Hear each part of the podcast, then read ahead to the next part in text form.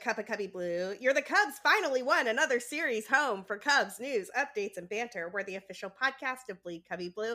You know the drill. You can find us wherever you get your podcast by searching for Bleed Cubby Blue. If you enjoy the podcast, leave us a five star rating so other people will find the podcast and get their Cubs news, updates, and banter. I'm Sara Sanchez. I write about the Cubs and why Nick Madrigal is not hitting at the moment. Uh, I am joined by the one and only Danny Rockett. How's it going, Danny? I'm I'm doing great. Today's my birthday, so uh, thank you very much. And uh, and I I just came to find out why Nick Madrigal isn't hitting from you, so that's why I'm here today. just because you got to tell me because I don't understand it. According to the White Sox fans, he's incredible.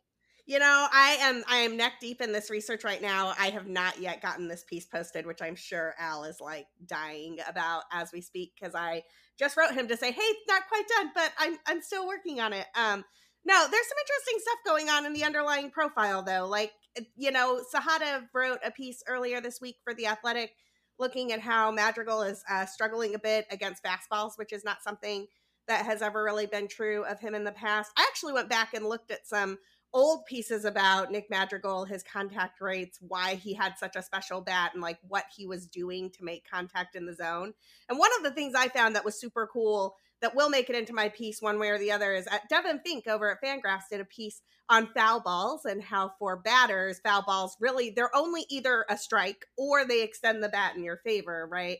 And Nick Madrigal had this sort of otherworldly, I can extend the bat in my favor contact tool that helped him out a lot, but that doesn't seem to be there right now. Balls that he used to be fouling off that were helping him extend at bat so that he could then make better contact, he is whiffing on at the moment. Now, I imagine that that's if he's dealing with some back issues or whatever it is that he's dealing with that they're trying to get him right from or you know just even the leg fatigue stuff from like he had major leg surgery and he's got to adjust his stance that all of that could impact a super elite contact tool. So I'm, I'm optimistic the Cubs have a plan here, but I think that Nick Madrigal at the moment is not the Nick Madrigal that Cubs fans were promised. yeah. Well, and uh, also you forget the factor of that every guy that signs with the Cubs or is traded to the Cubs at least stinks for a year. Like that is just the law, I think. I law. kid. You know, the there's like something of... in the Cubs clubhouse that turns them into a lesser version of themselves. it's just a jinx. I don't understand. For a year, it's a year long jinx, and then they come out of it and can do okay. But, but yeah, well, I, I, I kid the Cubs. I kid them. We'll we'll try to get you a fixed Nick, Nick Madrigal for your birthday this year, Danny. That'll help make the summer at Wrigley Field a little bit more tenable and enjoyable, in my opinion. Mm-hmm.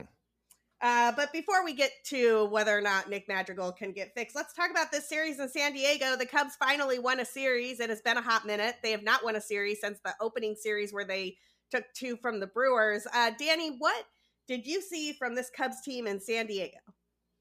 Well, we got well, we got Dr. Hendo and not Mr. Kyle. That's Dr. for sure. Hendo is my favorite. Yeah, and uh, that was just one of the best games he ever pitched in a Cubs uniform in this in the first game. Um, I I I had looked up the defensive stats of San Diego before this series, and I saw that their catchers hadn't thrown out anybody. Well, not until we came to town. Now they have, but um, but I think that's a lot of the reason why the Cubs were kind of running at will during this series. And they stole a couple of runs. They might have uh, made a few outs on the base paths as well. But the aggress the aggressive running and uh, putting a lot of pressure on the San Diego defense, I think, was the right move. And um, it worked out. So it, that was great. Um, unfortunately, the Cubs are pretty banged up. So I kind of didn't know who was going to be on the team. I didn't know who was going to start the a lot of the games until Miley came back, and so it's just this is a team in flux. It's uh, it's al- already was a team in flux before the series even started. Injuries, COVID, um, guys coming back from injuries. That, back from COVID. Back from COVID. Yeah, I mean, it just like we're, we we saw a lot in this series, and and they were uh, actually, uh, unfortunately, they w- were late games. So I bet you a lot of people missed the end of them but these were pretty good baseball games to yeah, watch. They, they, were a lot of fun. Even the heartbreaking Frank Schwindel almost hit a grand slam, just depressing marine layer ball that we'll talk about when we get to game two. Um, but let's talk about Kyle Hendricks a little bit here because I agree this was definitely one of his best games pitched in a Cubs uniform. He is he looked outstanding. He threw eight and two thirds innings. I know a lot of people, including our friend Michael Cotton, were really like give him the final out. But he really did look done when Ross came to get him from the mound. I actually think my favorite anecdote from this game is that when Kyle went into the dugout after the eighth inning, and, and we didn't find this out until the next day when Boog um, brought it up in an interview with Kyle Hendricks during game two of this series. But uh, Kyle goes to walk into the dugout, and David Ross kind of sticks his hand out, like, Good job, you're done. And Kyle tells the story that that's what Ross does. Like when he's ready to pull you, he kind of sticks his hand out, like, yeah, congrats, good job. And apparently, and the camera just misses this because Kyle's back is to the camera, but David Ross sticks his hand out. Kyle looks at him, raises his eyebrow, and goes, You sure? David Ross said, Not really. And Kyle said, That's all I need to hear, and walked right past the outstretched hand, which might be the funniest and most amazing thing that Kyle Hendricks has ever done. But also, the fact there was something about the way Hendricks was joking about that, the way he was talking about his performance, the way he was talking about his mechanics overall. And it built on him talking about his performance. He was really happy with how he pitched against the White Sox. He didn't get the results for it. It was a lot of soft contact, but that was more the type of results he was looking for. Got a lot of ground balls in this outing, not a lot of fly balls, which has been the problem for him early so far. Danny, I think Dr. Hendo is back. Yeah, I mean, you you hope that he can build upon that uh, outing. I mean, he's it, he's it's been inconsistent is the concern, and so I think I don't think we expect him to do what he did in San Diego and have a complete game shutout every time he goes out there.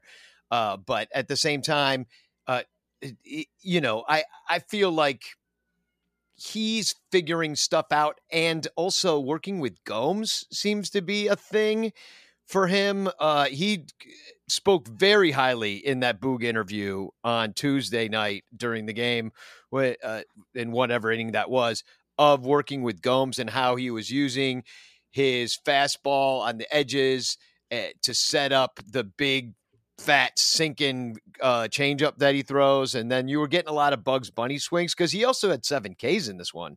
So it was it was not he wasn't just firing on the one cylinder and just getting lucky with BABIP outs. He was getting the strikeouts too on on top of it. So it's um yeah, I, I just I hope we can see this guy more this year. I mean, I don't know what their plans are with him. They've got him for a few more years. Is he going to be part of the next big Cubs team, or is this something that you're just hoping that he's going to be awesome and you just keep churning? And I hate to say it, but like we're in a year that it feels like we're not trying. So anybody that does well on the team is just bait at this point. So um, hate to has, say it, but he has uh, his contract runs through 2023 and has a vesting option for 2024. So I think that there is a possibility for Kyle Hendricks to be, quite frankly, the leader on the next good Cubs team, and the Cubs would need to be pretty blown away by an offer to move him. Like, I'm not saying they couldn't be blown away by an offer to move him, but I feel like when you're talking about a couple of years of a guy versus like not versus like six months of a guy, I think that that just that just raises the stakes on the offer considerably. He doesn't come up in a lot of those conversations. I understand that, but I mean, he's got a very affordable contract that uh, I mean, and because of that, you could get teams to take it on without paying any of it if you wanted to a lot of the time. And so, yeah, um, if if a deal for Kyle Hendricks went down this summer, I imagine it would look a lot like the deal the Blue Jays made for Jose Berrios last year with the Minnesota Twins, because uh, that's another one where they were getting like multiple years of a guy who's not really a strikeout guy. He does a lot of pitch to contact stuff, but he just has a really good track record of suppressing contact. And and the Twins' return on that Berrios deal was was great. By the way, they got um, a couple of very high level prospect prospects back from the Blue Jays there, if I recall correctly. So I'm, I'm not saying it's impossible, but I am saying that you you're not even if if you liked the return for Javier Baez and you should Pete Crow Armstrong is raking in the minor leagues. If you liked the return for Kris Bryant and you should Caleb Killian rocks. Uh I'm telling you, the return for a couple of years of Kyle Hendricks is much greater. Much greater, yeah, yeah. And I don't see it happening. It depends what what we don't know what's going on in their brains right now about how how far they're going to kick this can down the road. But yeah, I don't want to see Kyle go. I think he could. He's only what 32 right now. Oh, so me, I just flicked away from his Fangraphs page. Yeah, now I'm looking at it. He's 32 years old, five months and five days. Yeah, so I mean, and he's only making 14 million this year and that next year. So I mean, I don't want to be like, "Oh, Kyle Hendricks is awesome. I I love the way he pitched on Monday. Let's trade him." But like, I'm just kind of being a realist, and be, after Blue Friday, I'm kind of ruined. So I'm like, "All right, they're all gone. I understand." And you know, if you think about how we even got Kyle Hendricks, it'd be a similar deal to that. It's Ryan Dempster went off to Texas when they needed a guy, you know, and totally. so and so it would be well, I don't think Dempster had a whole lot on his contract then. I'm not sure, but um, he was towards the end of his career. Kyle isn't, and I think Kyle could actually pitch till he's 40. Yeah, he really does have the type of delivery and relies on the type of deception that can last a long time. He's not going to blow his arm out the yeah. same way that like a Verlander could or something, right? Although Verlander didn't blow his arm out till he was much older, so I should probably use a different example, but you get the idea. Well, and we saw, I mean, he had the 477 earned run average last year. It, he gave up a ton of home runs, 31 on the season. Um, that was an aberration. I think a lot of us thought the blue might be off the rose with him.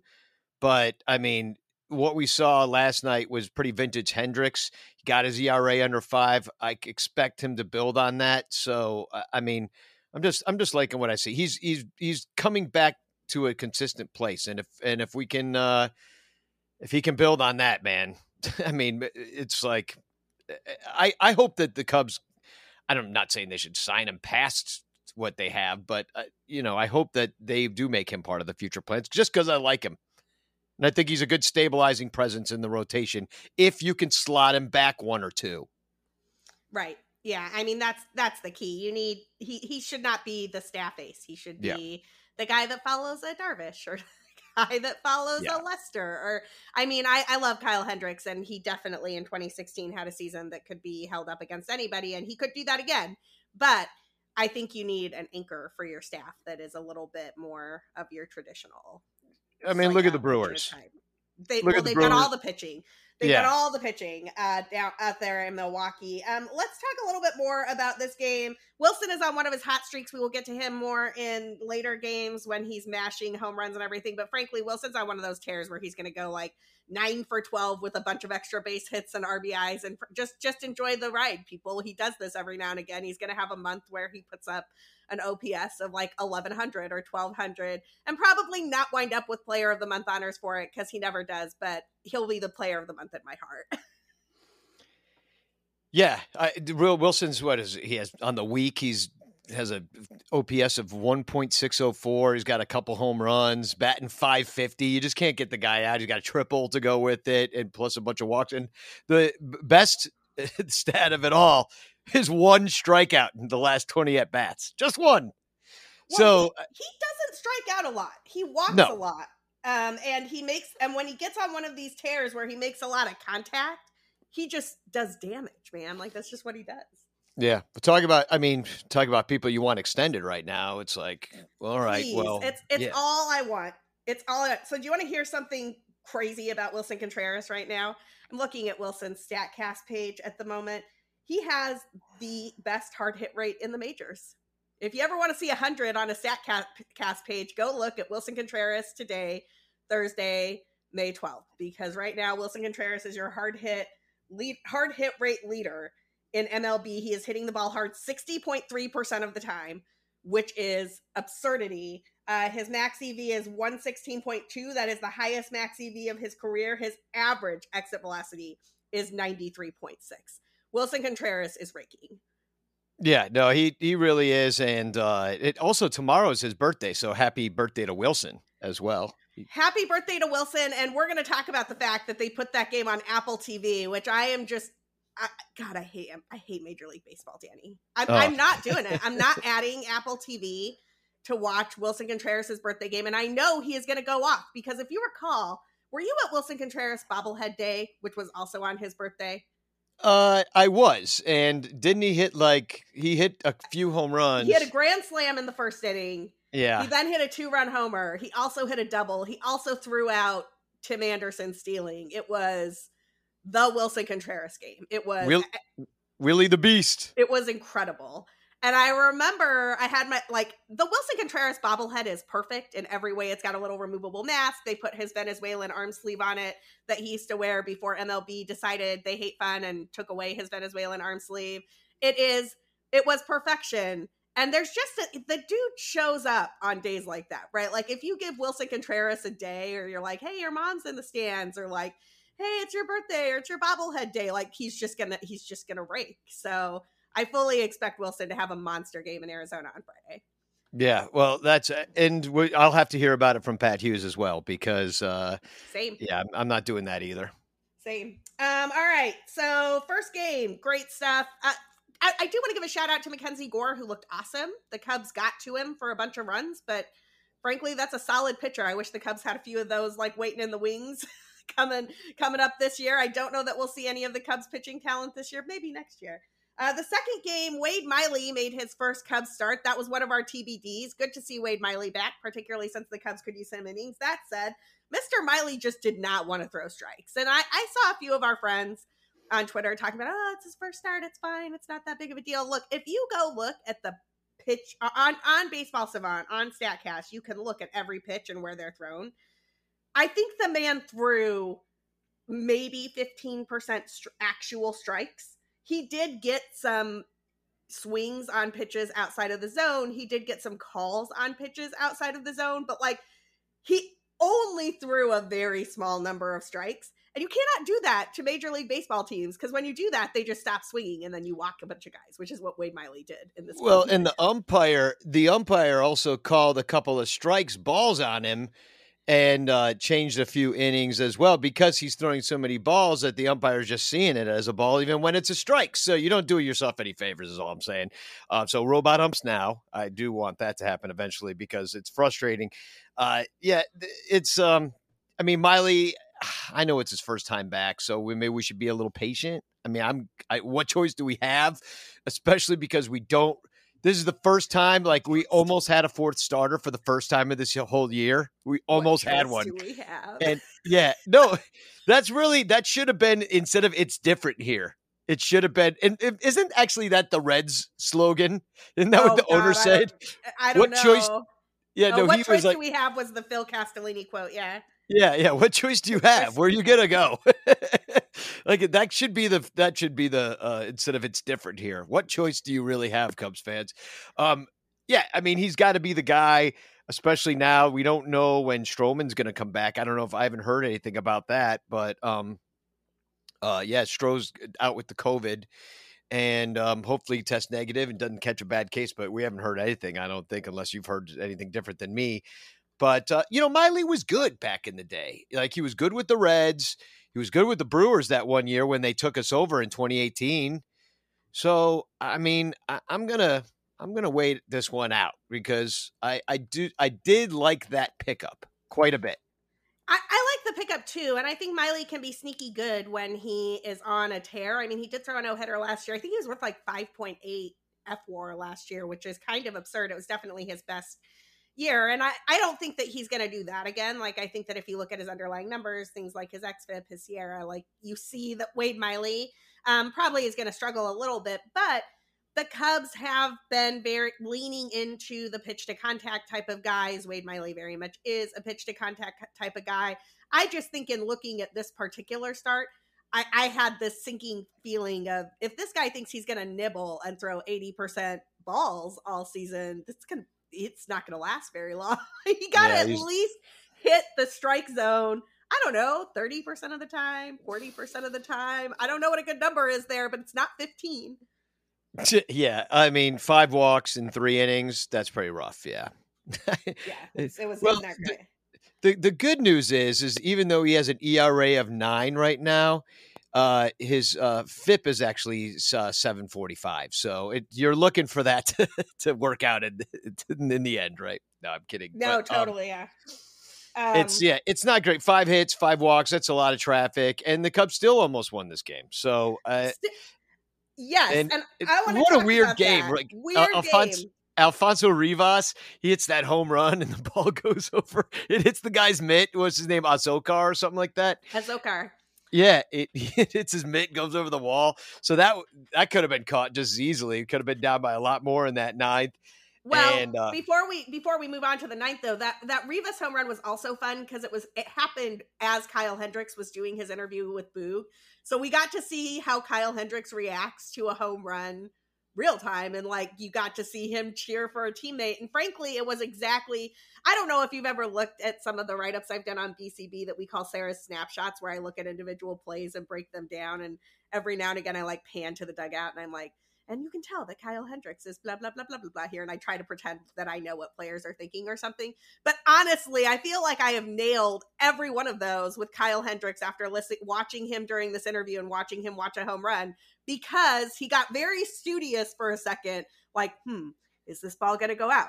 I don't know. The ball's been weird this year. Oh, look, it went out yay, I can cheer now. And it was like this very deliberate like process by which the professor finally decided he could cheer. It was actually. yeah, it was a genuine reaction. I I happened I rarely watched baseball games. I mostly I mean on TV, I should say. I watch them all the time at Wrigley Field. I like having them on maybe in the background on the TV, but I mostly take it in with my Mr. Pat Hughes. Like he's just he's just the goat and I like as long as Pat Hughes exists, I'm going to be listening that way. So, but I happened to catch this one on TV and it and it and not only did I enjoy uh that interview and I usually don't enjoy the in-game interviews either cuz I want to just watch the game. Um but um eh, not only did I enjoy that, I kind of enjoyed Rick Sutcliffe. And I don't know if it's the little 1984 10 year old Danny that's like, oh, the Red Barons pitching when I'm going to the game. I'm so excited. Like, but he's like, he's a total homer in a way that I dig. And he is a total homer. and I know he's, and he's rough around the edges in also a way that I enjoy. And I always also get the feel like he's a beer or two in even if he might not be like he just has that personality not saying that he's drinking in the booth. I don't think he is i don't think they would let him um or be frowned upon or whatever if he's danny we're just gonna move right we're gonna move right through this one. I, I know where you're going here. It does sort of seem like he's a little bit like uh, what's the word? Unfiltered but I, I yeah, I he he's not drinking in the booth, but he, he yeah. does seem unfiltered in a way that is sort of funny. Yeah. Now, uh, my fear is he's going to cancel himself by saying something dumb. But like you know, Mike, you haven't seen Mark Grace around for a little bit ever since the Archie Bunker episode. But like, uh, but I, but you know, the Red Baron, like I just dig it. It's the former player thing. Like it, him, I enjoy listening to. I love listening to Doug Glanville. Uh, he's awesome in the booth, and you know I, I do like JD, kind of. I mean, but that that broadcast team never really grew on me in the way that um, even Coom Dog grew on me, and and Coom was a little rough at first too, and now he's pretty good, you know, and he knows the game really well. Um, that's what I dig about it, and and with Sutcliffe, I mean, he'll he'll tell you like it is good or bad. And that's why I also enjoy that. Eh, like he's never trying to like the guy's hitting 0.86, but he's like hitting the ball at 95 miles per hour every time off his bat. Like he's gonna be like, well, I don't know, you've got to just hit it harder somewhere else. I don't know what to tell you. you know, like I don't care about your freaking hard contact rate because you're hitting it right in a glove. Like that would be Sutcliffe's answer to that, and I like that because that's like a little bit of the old school mix, but understanding the new school but being somewhat dismissive of the math at times, which is always changing. I like to remind the math people that the math changes. Um, you know, the expected batting average every time it hits a glove. You hit it 105 and it hits a glove and you're out. That will change the expected batting average. So, like, these things are flexible and moving within the game of baseball. Zig, zag, adjustments have always been part of the game. So, um, anyway, I'm, I'm on a sidetrack. I'm just saying I like Sut. I like Sut. I, I like Sut too. I, there were a couple of times I'm trying to remember. I can't remember the exact moments, but maybe like when Ildemaro Vargas is misplaying a ball or has like broken the wrong way, and Sut is just like, "Oh man, you can't do, you cannot break that way on that ball," and he's just like totally freaking out because Ildemaro Vargas, who is like admittedly the fourth string cap like shortstop option for the Cubs with Nico yeah. going down because he collided with an umpire. Oh uh, God. Uh, you know, it's like I, I appreciate how invested Sut is in Ildemaro Vargas because that's how invested I am as a fan in Ildemaro Vargas. yeah, exactly. That's what I mean. It's like he's a, it's like Ronnie Santo, you know, is kind of uh that situation, you know. Yeah. And um, speaking of things that got Boog and Sut super fired up, let's talk about Frank Schwindel's not a grand slam that Oof. died in the marine. Uh, look, this is the baseball, and I don't have the studies done on this yet, but a few things have happened recently that I feel pretty confident this is the baseball, right? Like you've got players out there talking about how the ball feels different, some of whom talking about how it's giving them advantages or disadvantages. There's a really great Sportsnet Canada piece out um, where Kevin Gausman talks about how for his particular pitch mix, the ball is actually great for him.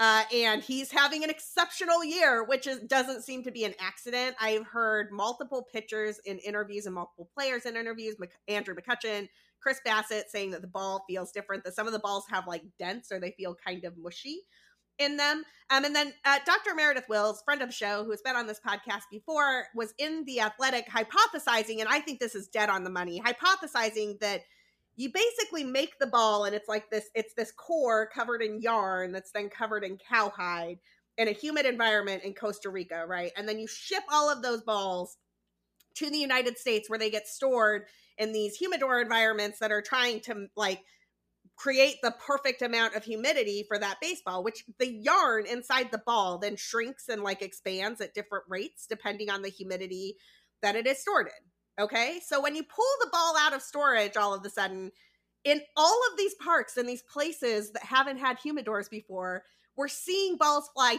10 feet shorter than they used to. That's work that Eno Sarris and Ken Rosenthal did over at the Athletic. And Dr. Wills said that the, the that the cover of the ball feels a little bit like it's moving. And this is something that Boog said uh, on during the game three broadcast. Him and Sut did sort of a like blind test, like, here, I've got a ball from four years ago, I've got a ball from this year. Which one do you think is which? And it didn't take Boog more than five seconds to figure it out. And he used the same exact phrases that are in all of these interviews and in all of these conversations. Mushy, the cover feels loose, if the cover is loose on the ball, the ball is going to be less round. There's going to be more drag. It's going to fly shorter distances. And the ball that Frank Schwindel hit, and we need to talk about X stats for a second here, people. I apologize. I'm about to get kind of teachery for a second, but I promise it'll only be for a short minute.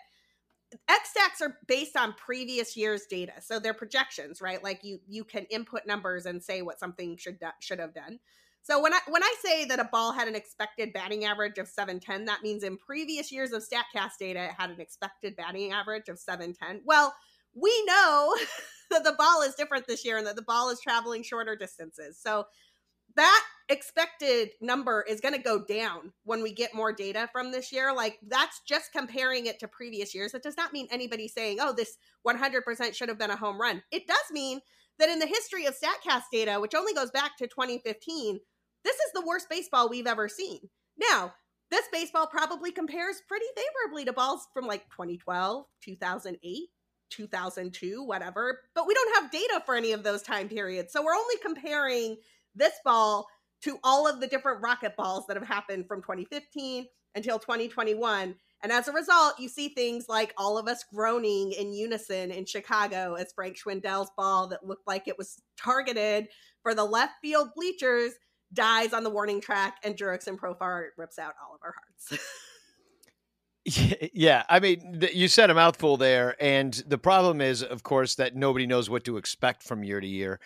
And I don't really mind if the ball is deader and it becomes harder to hit home runs, and that you know you're not going to have some like, you know, backup guy on nobody's radar come out and hit 25 home runs that you know shouldn't, or a guy goes. Remember, like I think it was 2019 that like one year like a guy hit like four home runs and then next year he hit 40 like what am i looking at here? You know exactly. The for the year to year thing is ridiculous.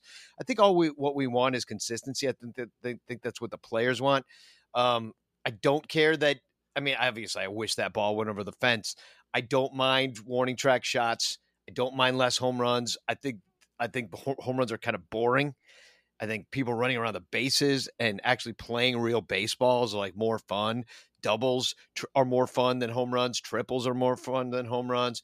Um, stolen bases are exciting plays. You know, I don't wouldn't mind if we zagged that way and the ball was part of it.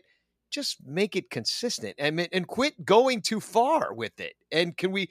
And you're right about the thing about the humidity because from go to Arizona, you're going to have one thing. Chicago is different from day to day. Like right now, it's super humid, but last week when it was 40, you know, it maybe wasn't as humid. Like it, the, it changes constantly here. What are you going to do? Ch- keep changing your humidifier, or like, what if you bring them into the dugout and then the temperature drops 20, 20 degrees? Then what happens to the ball?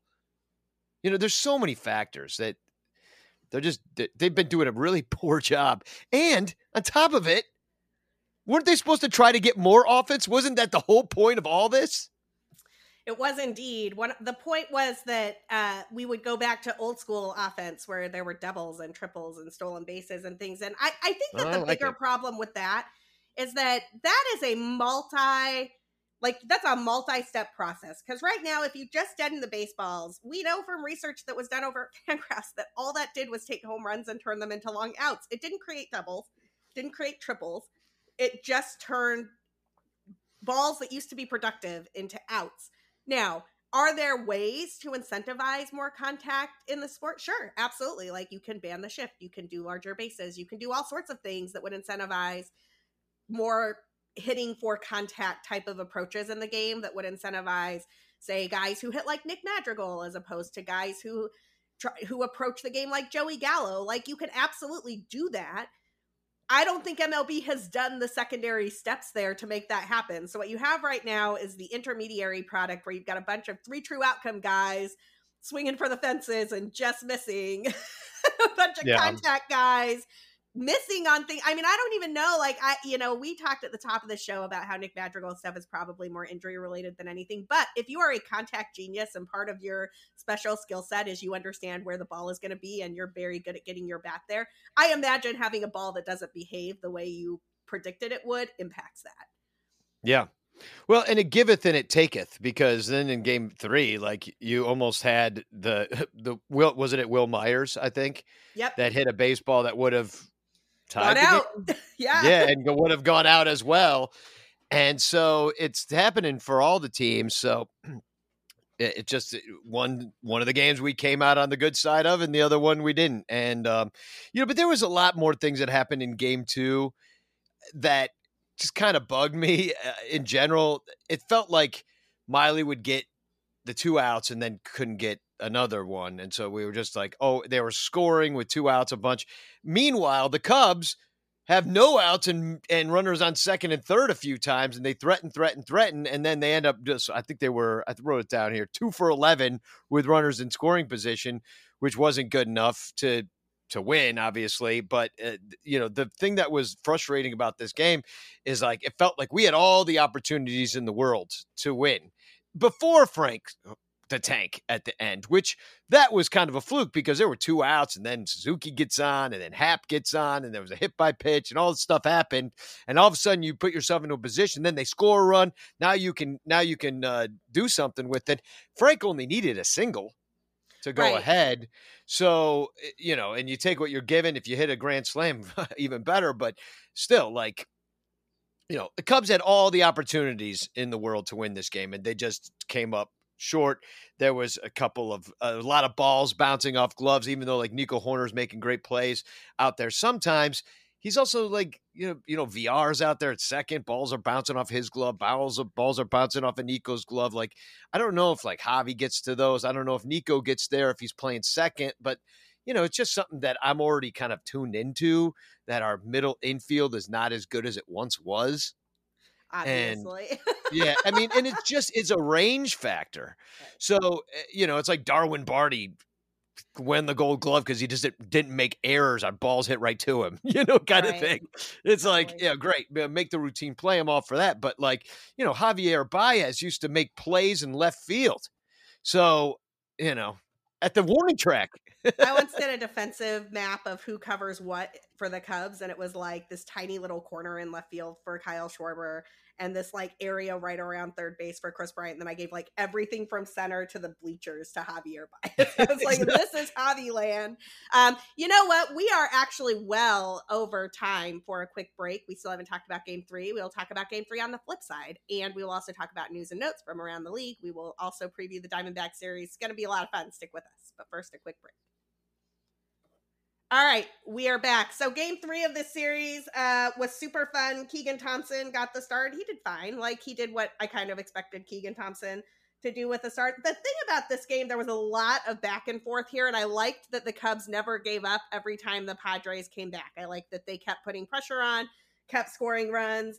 Man, I love when Willson is on tears like this. It is so much fun.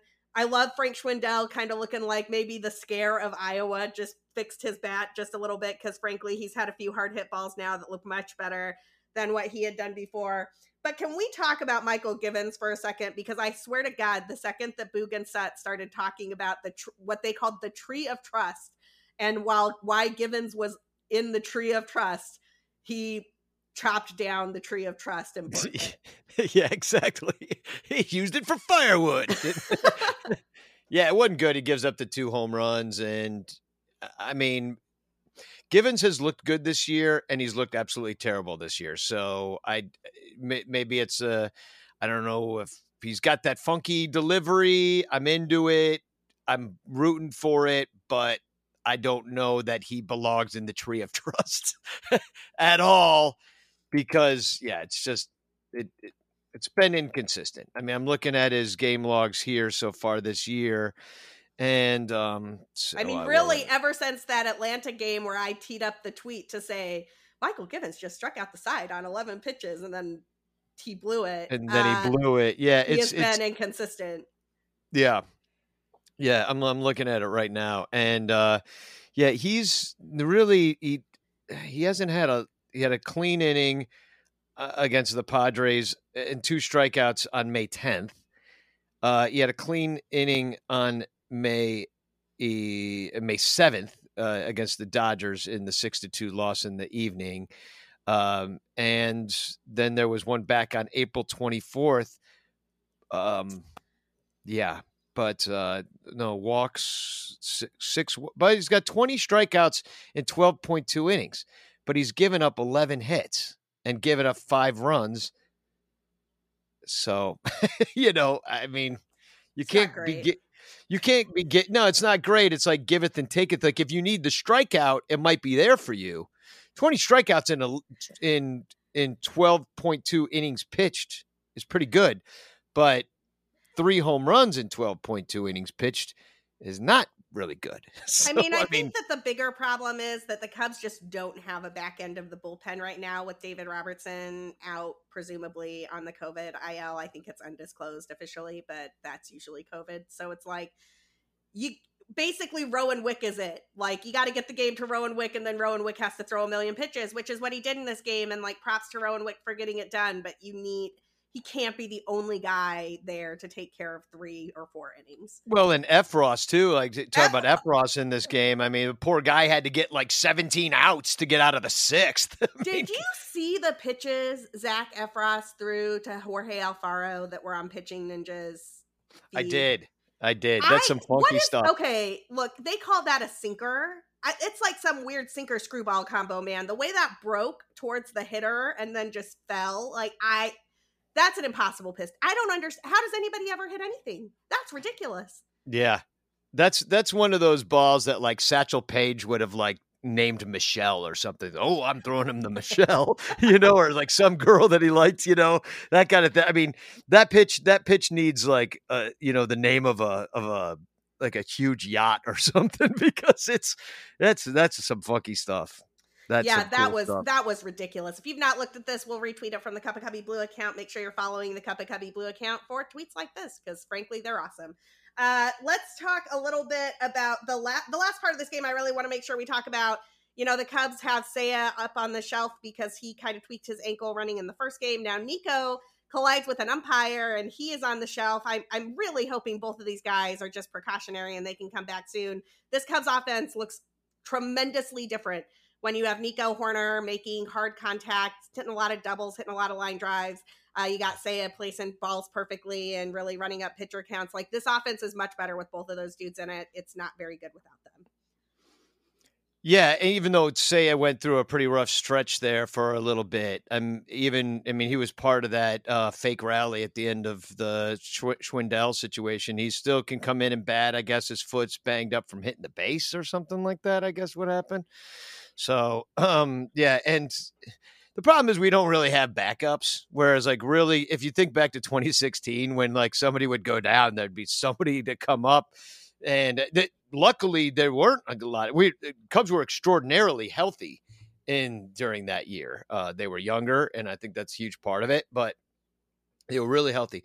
But you we saw like what happened when Rizzo went down and Javi went down. That's how Nico Hoerner ended up on the team in the first place because we were like all five of our shortstops and the backup shortstops and the second baseman that could kind of play shortstop. And I believe even Kris Bryant played shortstop one time. Like just everything went wrong that year. And we don't really have that now. You know, we have, uh, you know, the backup is, gosh, I don't even know who the backup to some of these guys is to be honest like who's at AAA that you know could come up I for, kind of forget um because they're not they're not worth remembering is the, the reason.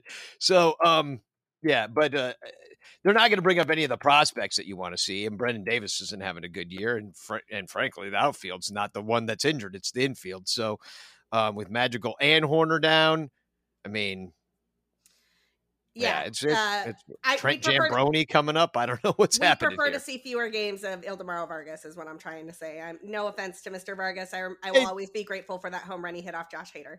Yeah, that is the backup. I, and we're waiting for Andrelton Simmons, who's on a rehab assignment. So I Waiting guess for gonna, Andrelton Simmons should be the subhead of every episode. Of it's like waiting for Daniel Descalso. all Still waiting for Andrelton Simmons. Uh, Well, Andrelton and- Simmons is coming to save the day. And it was brought up on the Sonranto show last night, and I had forgotten about this. Is that Robel Garcia? Exists and eh, it's hitting yeah, bombs. and is yeah, he's on a cup. He is a cup. How's he doing this year? I'm gonna look him up right now. He's hitting bombs. I saw I saw somebody posting bombs of his Oh. last night. He still strikes out a lot though, so you, it's, he's basically a Patrick Wisdom with less power and more strikeouts. Okay. Yeah, I remember that. He couldn't hit an off speed pitch. Yeah, he's got 32 strikeouts and 72 at bats. but he's got six bombs. Told bomb, bombs and strikeouts. if Patrick Wisdom goes down, we've got a replacement for him. Uh, no, I no no offense. I do love Robel Garcia. I'm sure we'll see his bat up at some point in time. Let's take some look at news and notes from around the league. Reid Detmers threw a no hitter. I heard on the CBS Fantasy Today podcast that he had never taken a start later than six innings in the majors, and he just threw a no hitter. So props to Reid Detmers. Interestingly, though, not the coolest thing that happened in that game. The coolest thing that happened in that game uh, this was one of those blowouts. So Anthony Rendon came up to face, um, oh, I'm blanking on the dude's name, position player, Brett Phillips. Uh, Brett Phillips was pitching uh, because it was like 10 to nothing uh, Angels at that point or whatever. So Anthony Rendon comes up and channels his inner Javier Baez, decides he's going to take his first career at bat in the majors left handed and hits a bomb. so props Yeah. to Anthony Rendon. Yeah, that was pretty cool. Um, and of course, uh, all the a lot of people got mad about it. Well, that's just disrespecting the game. And I'm like, oh my God, lighten up.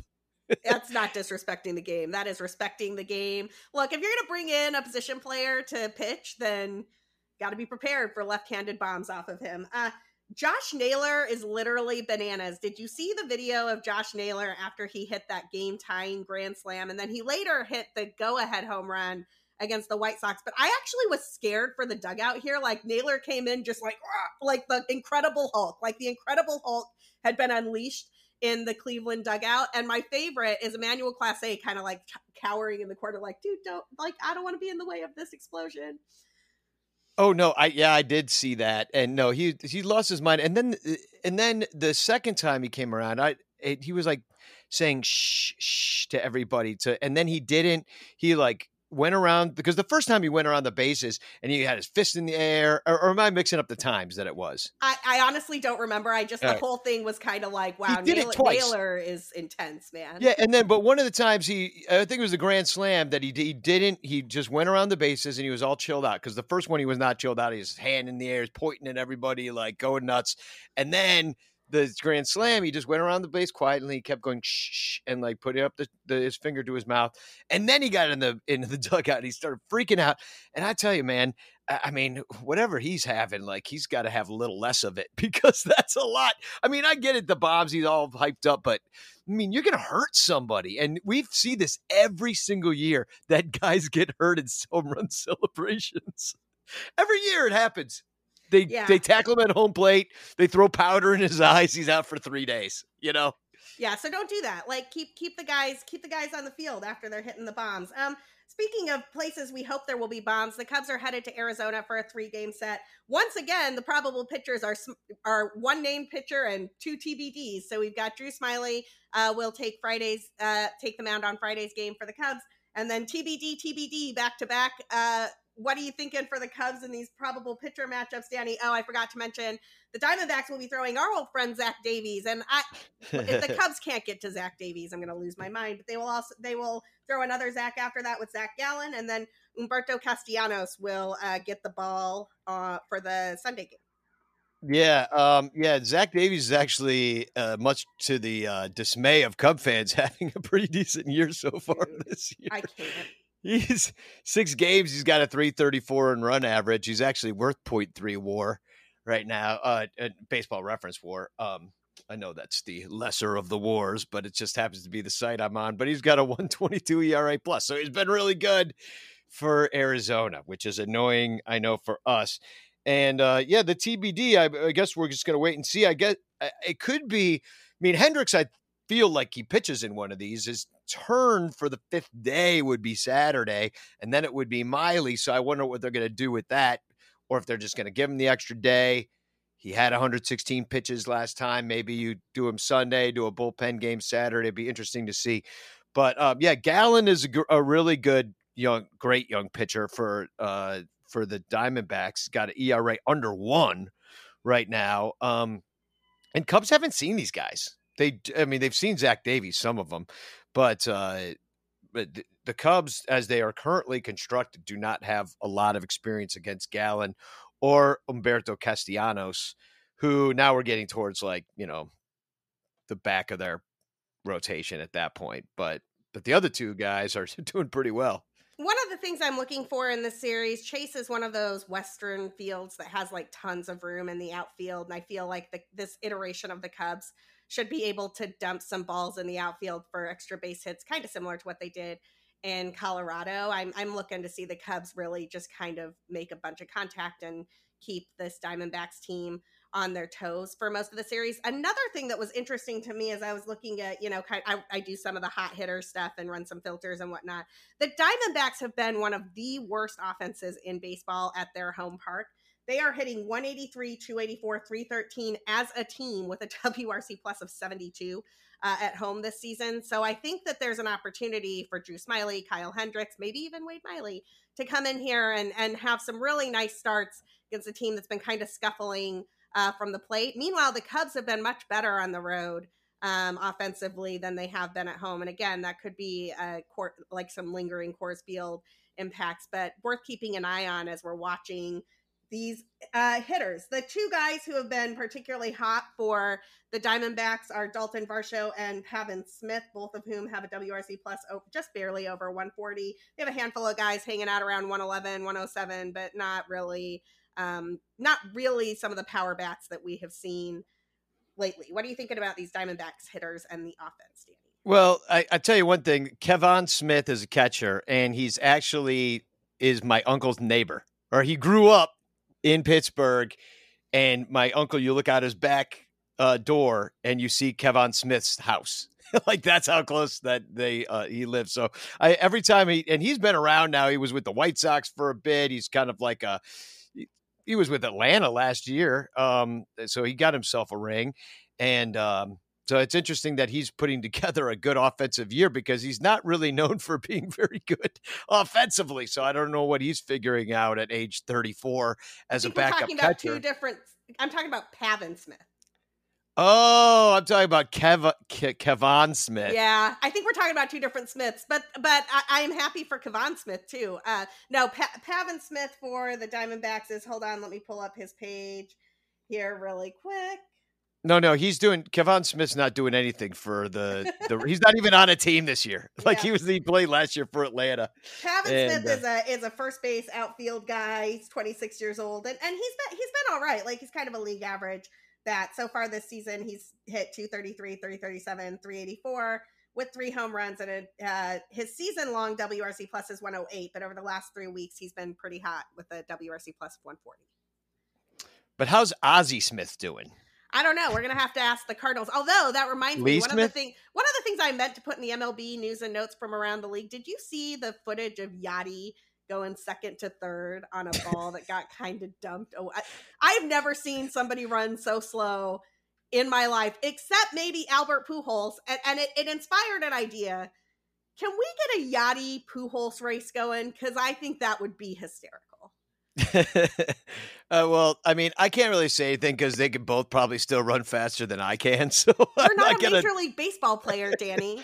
I am also 48 years old today, but at the same time, it's like, you know, I, I hate to, as an older man, I like, as I'm moving into middle age, like, I, I'm kind of, I listen, I hate the Cardinals as much as the next Cubs fan, but to watch, I'm a little jealous because our guys are on different teams now. We're not going to get to watch these hardcore age together that did something big. Yeah, All there will be no 40 year old Anthony Rizzo chugging around the bases in Chicago. I mean, if they get him back, something went bad because he's loving New York. I yeah. mean, he's leading the majors in home runs, or at least he was. Um, uh, I can check that in a second. Before I do, let's talk about some hot Cubs hitters who are still Cubs. Willson Contreras has a WRC plus of 166 over the last three weeks. Seiya Suzuki uh, coming in at 136. Ian Happ still hot at 125. Patrick Wisdom still hot at 109. What do we see from these Cubs bats lately, Danny? I mean, when they oh, can actually, string, those are season wide numbers. Let me run the three week oh. numbers, but those are season wide numbers. Well, yeah, I mean, I, I was even just earlier looking at the the one week numbers for a little bit, and uh, you know, Contreras obviously leading the pack there, but I've liked kind of what I've seen out of uh, out of Rafael Ortega as well. He was taking his walks, and now he's getting his hits, including doubles. Um, Alfonso Rivas, the batting average kind of dipped there, but you know, with the home run uh, in front of and the walks that he's been taking. Like the dude, I know like people hate the word gamer and stuff like that, but the dude's a total gamer. And then uh, because that scrappy guy is like really never that good, that's why they're scrappy. You know, it's kind of how it is. But he yeah. did that in front of his his uh, family, who all came up from Mexico. Uh, I heard uh, Zach Zaidman uh, interview him about it and how special that was. So like uh, there's a there's a lot of guys I'm starting to like, and if they can string hits together, they can score runs and they can keep innings going, and they can put pressure on defenses, and they can uh, get starters out of games, which is you're really going to have to do to this Diamondbacks um, team because their starters are their strength. Totally. Uh, let me give you the three week numbers now, and then have you react to those. Alfonso Rivas makes an appearance here, and thank you for bringing that up because I knew these were not correct. Uh, Willson Contreras, 159 WRC plus over the last three weeks. Patrick Wisdom at 156. Alfonso Rivas at 149. And Ian Happ uh, and Seiya Suzuki rounding out um, just slightly above league average 103 and say it exactly league average 100 lately. Um, so yeah, Alfonso Rivas, great call there. And I agree, it was really fun to see him thriving in San Diego and talking about his family. And I just really like Rivas, man. I want him to I want him to exceed expectations. I want him to be a guy who sticks around for a few years playing really good first base defense. The swing is great. He's got a pretty, pretty swing and he makes loud contact, even with a dead ball. Yeah. And I don't think pitchers know him yet, and so we're gonna have to see how he adjusts when they adjust because you you start hitting you start hitting like this, you're going to be on the radar. And then, you know, I remember with like Robel Garcia's first week, he came out, hit like three home runs. We're like, oh my God, the season is saved. And then he just like struck out like 400 times in a row and got sent down. But um, yeah, Rivas, the thing I like about him, he's young. So we got ourselves a situation where if he can put together a good little major league career. Like I don't know how long he lasts for, but he's only 25 years old. Yeah, I agree, and I think that he's exactly the type of guy who could come up and just wasn't on anybody's radar and kind of sticks and exceeds expectations. I mean, I think if you if you remember when Willson Contreras came up, Willson Contreras was not supposed to be the dude catching for the Cubs for the next 5 years. It was supposed to be Kyle Schwarber. They had Miguel Montero and David Ross on the team. Willson came up because of like an injury replacement and never went back. And I would love Alfonso Rivas to be a dude like that. Just like, I'm here. I'm hitting the baseball all over the place. I'm making great plays at first base, and you're not getting rid of me because I'm better than what you can get somewhere else. Well, they sent him down to Iowa this year, and he did nothing but rake as very small sample size. He was only there for three games but he, he batted 538. So it's like, what are you supposed to do with that? Like, if he's batting 538 at Iowa, you got to bring him up. Now, in a pretty much like a 58 game season in 2021, uh, 197 at bats, much larger sample size, he still did great at Iowa. 284, 405, 411 for an OPS of 816. You do anything close to that, like, and then you what if you do a platoon situation with Frank the Tank and you just bat against righties or like mix it up a little bit, do a little pinch hitting because you're just a bat? You know, I could see him sticking around in a couple different roles. I wish he played like a corner outfield spot or something too. Yeah, uh, I, I mean, I maybe he could. I don't know. Like it, he seems young enough and good enough defensively that you could maybe figure something. If Joe like Maddon was the manager, he already would have been a shortstop or something. I so mean, Joe like, Maddon had Willson Contreras playing right field, so I think that you know Alfonso Rivas, the sky is the limit. If Alfonso Rivas learns how to play a corner outfield position, you will hear about it here first on Cuppa Cubbie Blue. Until then, Danny, where can people wish you a happy birthday today? Well, you can go on Twitter and wish me at, at Sonranto, S O N R A N T O. And uh, if you want to do something nice in uh, for my birthday for somebody else, how about giving some money to the Lost Boys? They're uh, my charity of choice. The Sonranto Show tithes like ten percent of our uh, our Patreon money to the Lost Boys, and I'm kind of asking for that for my birthday. Uh, L O S T B O Y Z dot org or uh, sorry, lostboysinc.org, but it's a Z, Lost Boys with a Z. So I just want to throw that out there. That's my birthday wish. So check him out. LaVonte does great work on the South Side, even though he's a Sox fan. LaVonte does do great work, and there are it's it's an awesome organization. Make sure you support Lost Boys Inc. Uh, we will make sure to tweet that from the Cuppa Cubbie Blue account, which is where you find all the news and notes from this podcast. If you want to hear my baseball takes or hear me just cheering for Willson Contreras a lot while he's riding this hot streak, you can follow me at, at BCB underscore Sara. You can uh, subscribe to the podcast on any and all channels. We love subscribers because then you never miss an episode. If the Cubs get some, do some damage in Arizona, that will certainly be on our next episode, and you will not want to miss it. Until next time.